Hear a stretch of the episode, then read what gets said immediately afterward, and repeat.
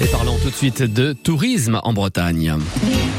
Quel ravissant spectacle, n'est-ce pas, cher monsieur Justement, j'admirais la mer. De la mer sont toujours très agréables et reposantes. Gaël Guéguin, c'est la dernière semaine de notre série estivale hein, sur le développement touristique sur le littoral breton. Aujourd'hui, les people débarquent. Carte postale de la plage, la série estivale qui remonte aux origines du tourisme balnéaire, avec François de Beaulieu, auteur de Vacances en Bretagne, paru chez Scolvraise.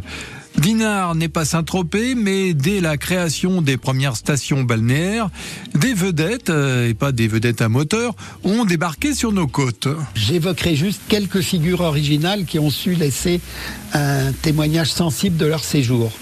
Il y a un journaliste en 1906, 1910 qui a très bien raconté ce que pouvait être la vie d'une station à la mode, en l'occurrence Begmeil, hein, où est allé Marcel Proust par exemple, avec son cortège de célébrités. Il écrit De notre séjour au Grand Hôtel de Begmeil, nous avions rapporté le plus délicieux souvenir. Toute une colonie d'artistes illustres, à commencer par Sarah Bernard, François Copé, l'aviateur Latam, le poète Théodore Botrel, nos hommes d'État, Briand et Viviani, d'autres encore nous y avaient précédés.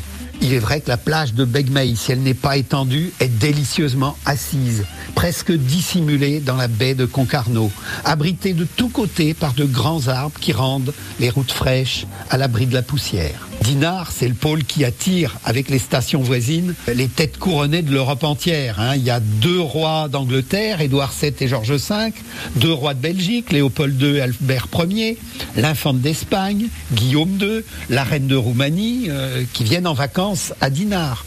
Il faudrait y ajouter euh, des princes, des maharajas venus de plus loin encore. En août 1891, le prince Mikhailovitch, fils du grand-duc Michel de Russie, oncle du tsar, loue tout le premier étage de l'hôtel des terrasses.